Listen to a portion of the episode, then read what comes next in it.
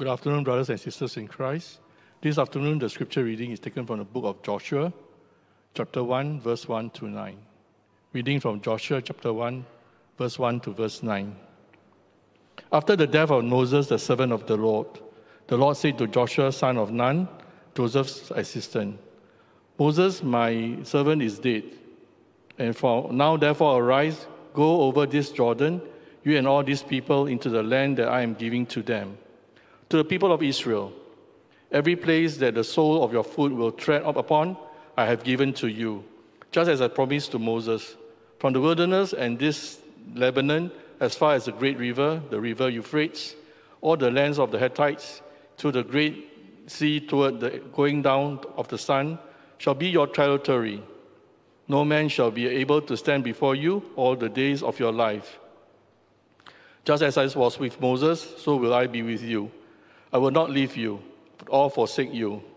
Be strong and courageous, for you shall cause these people to inherit the land that I swore to their fathers to give them. Only be strong and very courageous. Be careful to do according to the law that Moses, my servant, commanded you. Do not turn from it to the right hand or to the left, or that you may have good success wherever you go. This book of the law shall not depart from your mouth, but you shall meditate on it day and night, so that you may be careful to do according to what to all that is written in it. For then you will make your way prosperous, and then you will have a good success. Have I not commanded you? Be strong and courageous. Do not be frightened, and do not be dismayed. For the Lord our God is with you wherever you go. This is the word of the Lord. Be to God. Church, shall we rise as we receive the gospel reading? The gospel for this evening can be found in the seventeenth chapter according to the gospel of Saint Matthew, reading from the fourteenth verse. Glory to Christ our Savior. Matthew's gospel, chapter seventeen, reading from verses fourteen to verse twenty. And when they came to the crowd, a man came up to him and kneeling before Jesus said, Lord, have mercy on my son, for he has seizure and he suffers terribly. For often he falls into the fire and often into the water. And I brought him to your disciples, and they could not heal him. And Jesus answered, O faithless and twisted generation, how long am I to be with you? How long am I to bear with you? Bring him here to me. And Jesus rebuked the demon, and it came out of him, and the boy was healed instantly. Then the disciples came to Jesus privately and said, Why could we not cast it out? He said to them, Because of your little faith. For truly I say to you, if you have faith like a grain of mustard seed, you will say to this mountain, Move from here to there, and it will move, and nothing will be impossible for you. This is the gospel of Christ. Praise to Christ our Lord. Shall we bow our heads as we come to the Lord in prayer? Indeed, fa- Father, we pray that your word will never depart from our mouth, that we shall meditate on it day and night. We th- thank you, Lord, that you have given us your word so freely. And now as we look afresh in your word this evening, we pray that you speak to us. Holy Spirit, being in our midst, as we give you this time, in Jesus' name we pray. Amen. Would you please be seated? This evening, we're going to begin as we start the second half of the year by looking into the book of Joshua. And as we begin this time, I want to ask this question. Have you ever been in this awkward and maybe perhaps even challenging situation where your boss assigned you an important task which perhaps you felt you're not quite up to it? Or maybe you have been promoted too suddenly and now sense that the new responsibilities attached are just too huge for you to handle. There's way too much demand upon you as it affects your time, your family, and sometimes maybe even your health. Sounds familiar? Well, you may have gone through such a situation. And if you have, you know, you will probably respond the way many people will cry out, in which they will cry out in anguish in this resounding, I can't. I can't.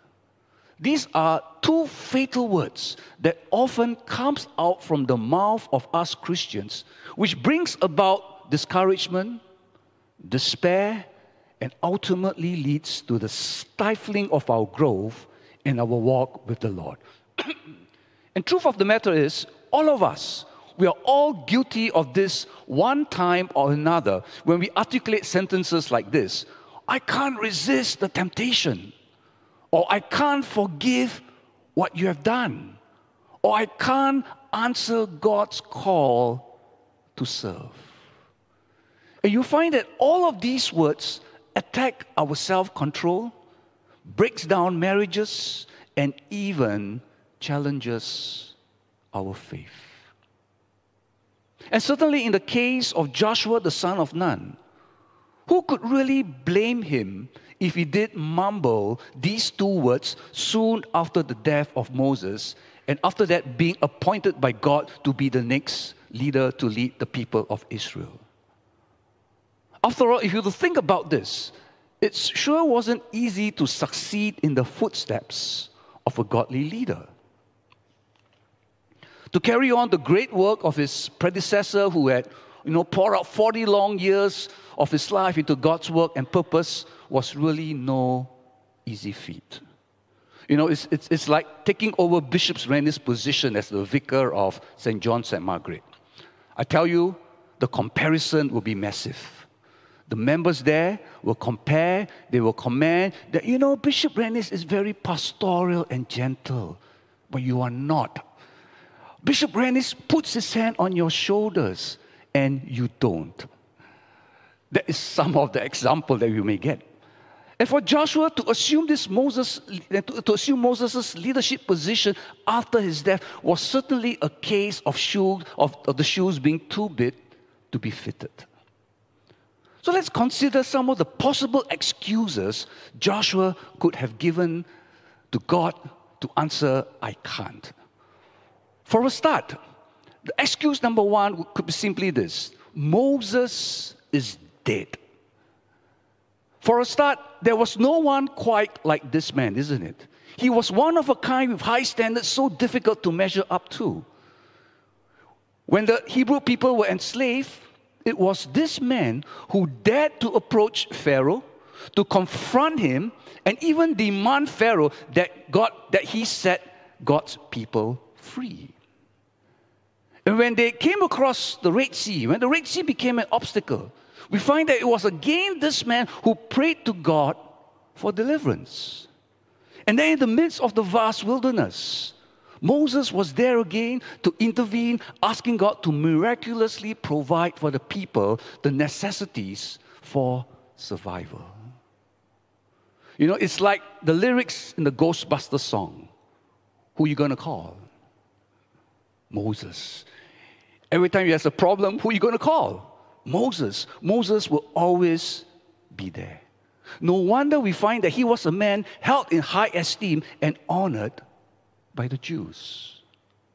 But alas, Israel was now at a key transitional point. At last, they are now lost their champion and their hero. Moses, their charismatic leader, was gone, and gone forever. Like any mortal being, his time was up. And after years of wandering in the desert, they now have no one to lead them into the promised land of milk and honey. So if you were part of these Israelites, you could imagine the fear, you could imagine the grief that must have gripped the people at the announcement of this news, that Moses is now dead. In fact, if you go to verse nine, verse nine records for us that God himself even knew how frightened Joshua was feeling. Who wouldn't be, isn't it? If you've lost your leader that you uphold to so dearly, and you're now faced with this insurmountable challenge that is ahead. But church, I want you to note that the verse doesn't stop at the news where God declared to Joshua that my servant Moses is dead. It didn't stop there. Because you find that before they even had time to mourn and to get over the death of their beloved leader, God's instruction for Moses, for Joshua was this. Look at me in verse two. God told Joshua, he says, now therefore arise, go over this Jordan, you and all this people, into the land that I'm giving to them, to the people of Israel. After hearing this, we could probably argue and say that, you know, God, maybe you should be more sympathetic. Maybe you should be more compassionate and instructed Joshua differently. Why ask him to immediately go? You know, after Moses has died, why straight away go? After all, you know, we all have wake services for those who are dead that last for three or more days. But here God immediately told Joshua, Moses is dead, but you arise and you go. You see, the command here was clear.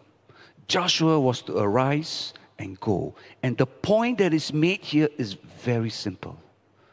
Joshua and the people needed to know that though Moses is dead, God, however, is still alive and directing them.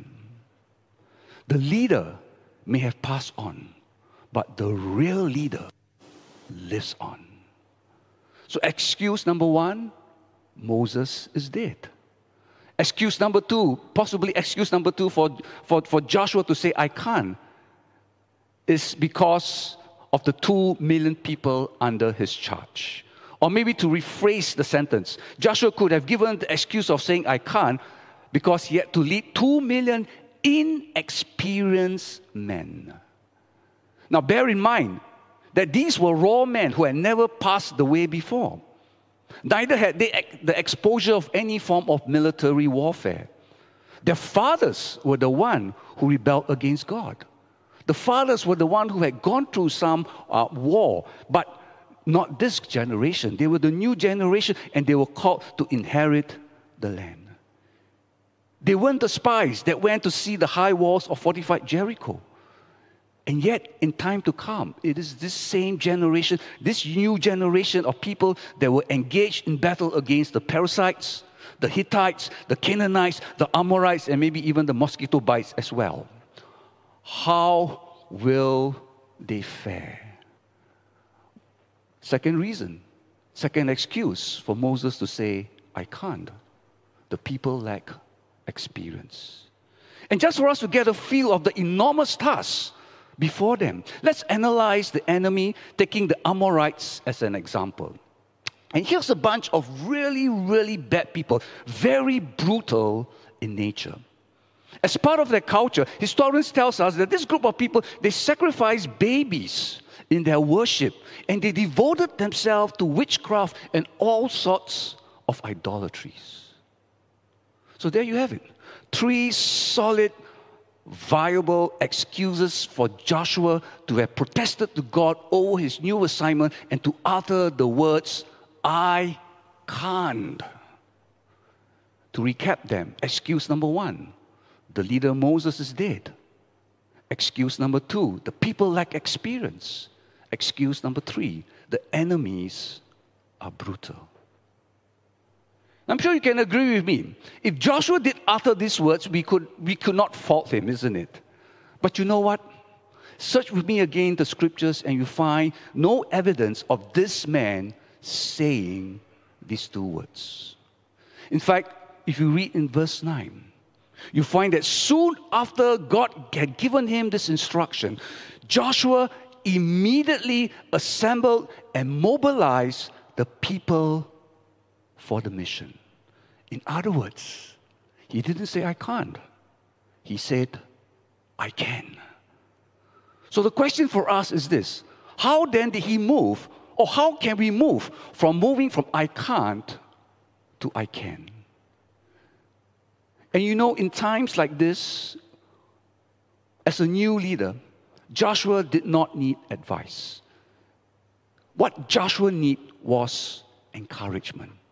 And this is exactly what the Lord did in this passage, because you'll find that the Lord encouraged Joshua three times, encouraged three times with these words to him to be strong and to be courageous.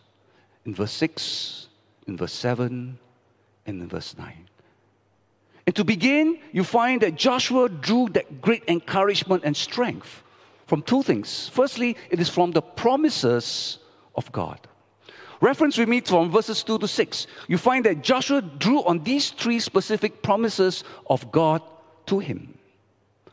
Now I want you to notice that God never offered any explanation as to how the promises that he's going to give to Joshua will come about.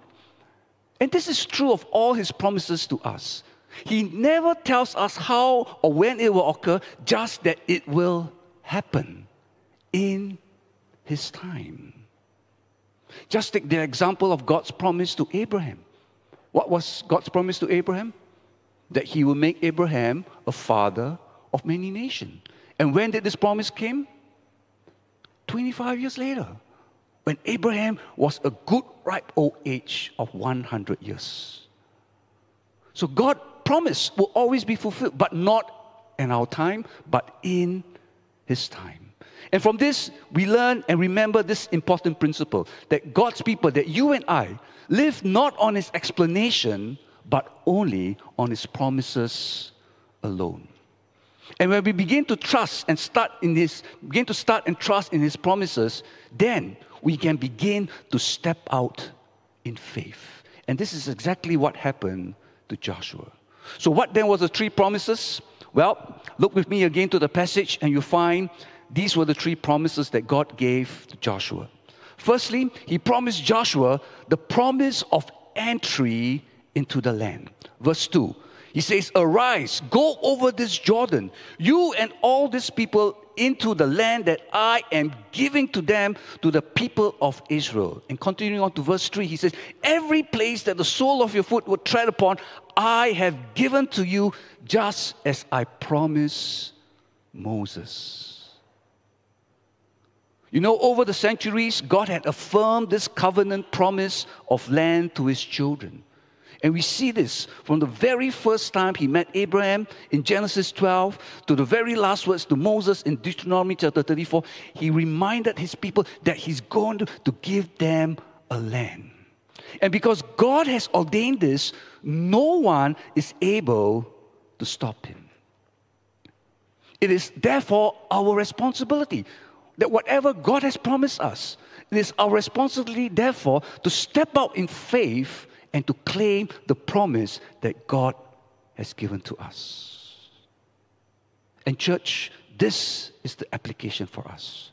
If we are to activate the promises of God in our life, we are not merely just to agree and believe in them, we must act on it.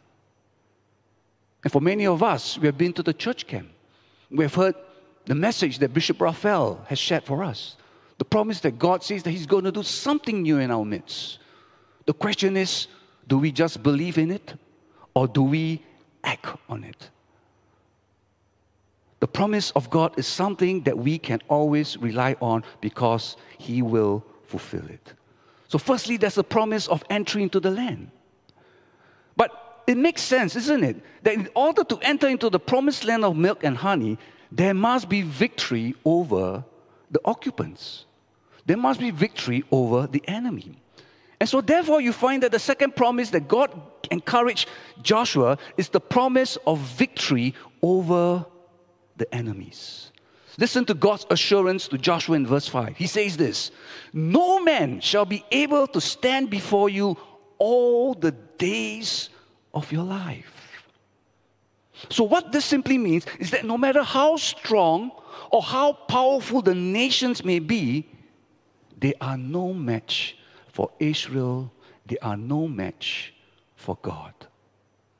And then as a sign of this promise of victory, the Lord continued to assure Joshua of his presence.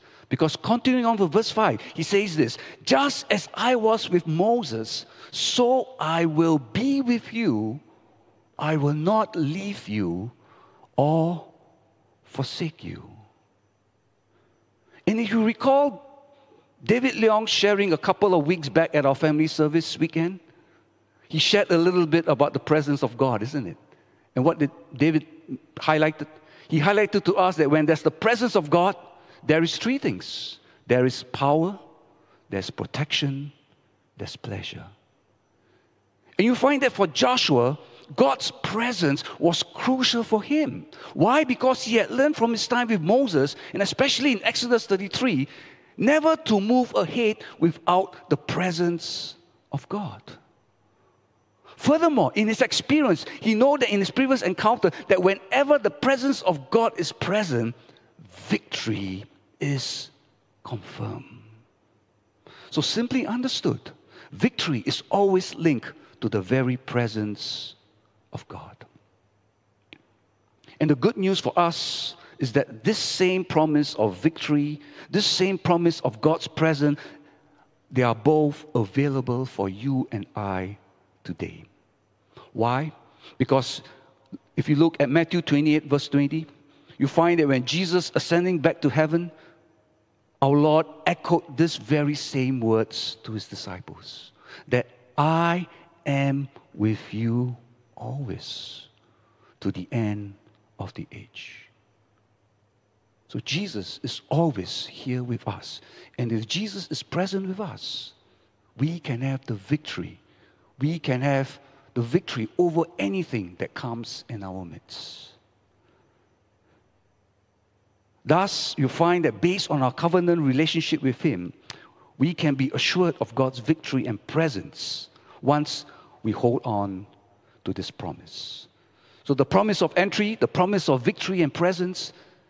And thirdly, God promised Joshua the promise of inheritance. Verse six, be strong and courageous, for you shall cause this people to inherit the land that I swore to their fathers to give them. Now, what is an inheritance? An inheritance is something that is bestowed upon you, not because you are worthy, not because you have done something good, neither is it because you earn or you bought it. You are bestowed an inheritance simply because of the relationship that you have with the giver. Therefore, all that is required, therefore, for God's people to receive the inheritance of the land is simply to receive it. And just as we receive a gift, we don't receive with a closed or clenched fist. All we need to do is to receive it with open hands. And I want you to note here that God never said in this verse about this inheritance that He might give them the land. God never said that to inherit this land you must conquer it. Neither did He say that you must prove yourself to be worthy or you must earn and purchase it. The word, the key word mentioned here is the word give. And the word give is mentioned three times here in this section. In verse two, from I am giving, to verse three, I have given, to verse six, I swore to give them.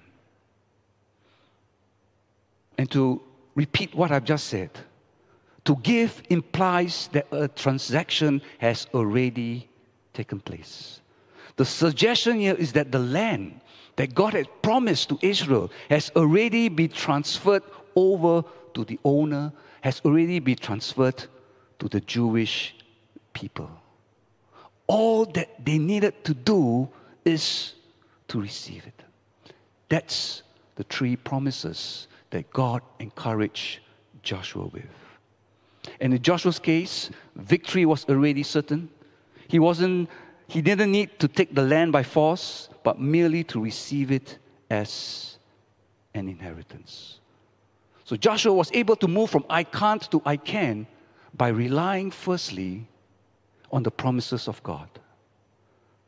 But the second encouragement that God gave to Joshua that enabled him to move from I can't to I can is to rely, is for Joshua to rely on the word of God.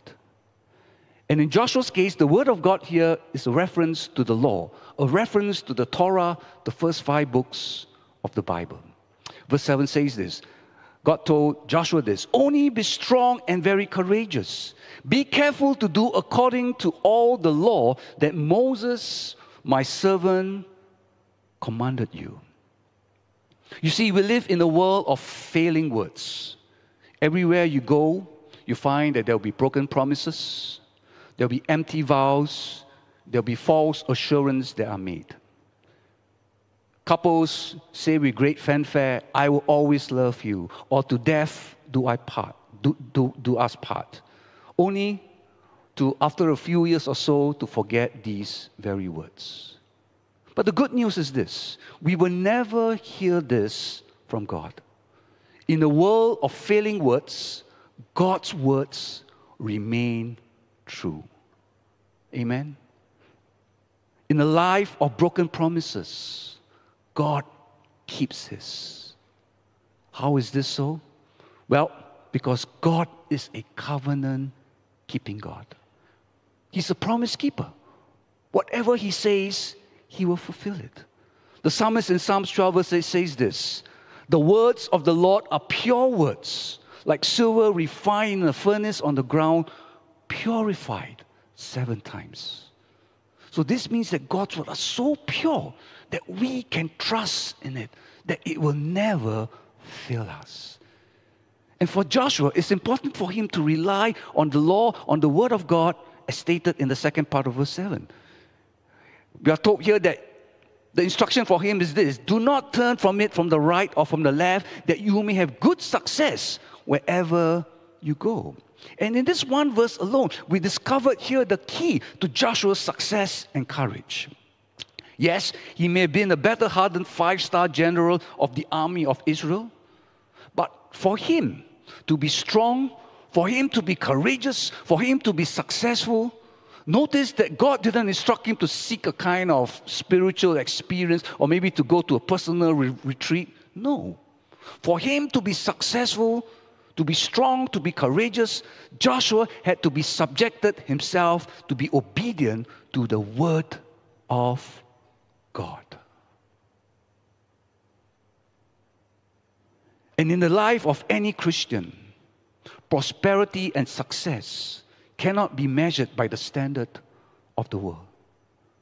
Blessings are the byproduct of a life wholly devoted only to God and to His word. Hence, what Joshua needs to do is not, it's not good enough for him to carry or to know or possess the word. The law, the word of God, need to possess God's chosen one. And for God's status to be ingrained to Joshua, verse seven clearly tells us he had to do according to all the law. And this means he must follow everything that the law of God teaches, not turning from it to the least bit. But unfortunately to us, many Christians, we fail to heed this warning that Jesus warns us in Matthew seven, verse thirteen to fourteen.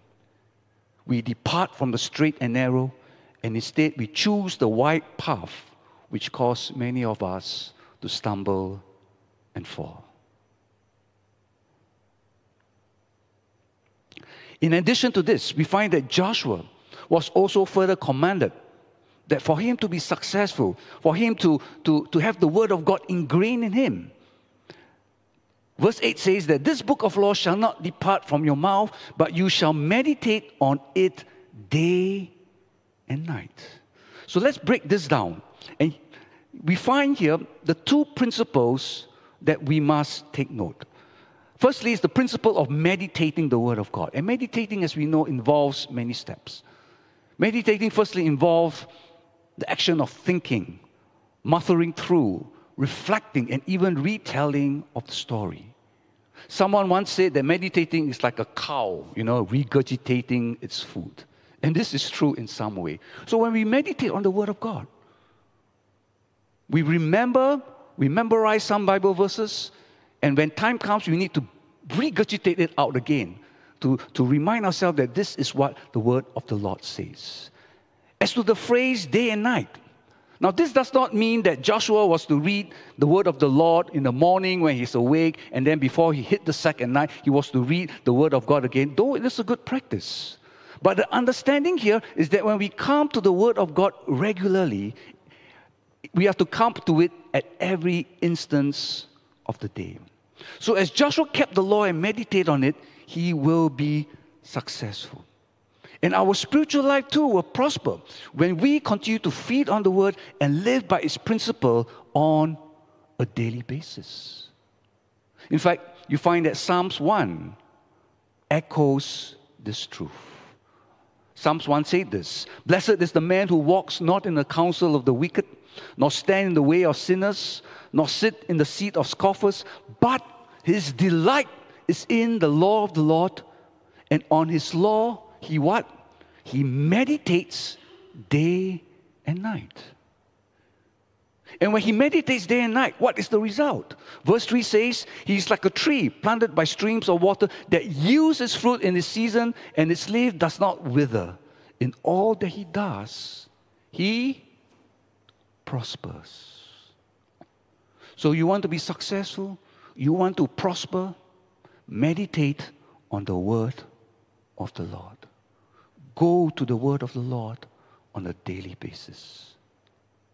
So church, are we therefore setting aside each day to heed for the green pastures of God's word?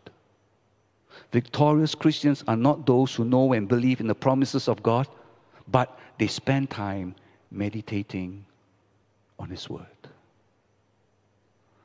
I want to invite the worship team to come up now. And as I close, I want us to think about this. What challenges are facing you right now that sometimes can cause us to utter these two words, I can't? Perhaps there's some of us here today who are going through some difficult crisis. You're facing some tension in your life. You're encountering some issue that is unknown, a situation in which you have no confidence in. Maybe like Joshua, you're not, you're presented with a new challenge where the odds are stacked against you.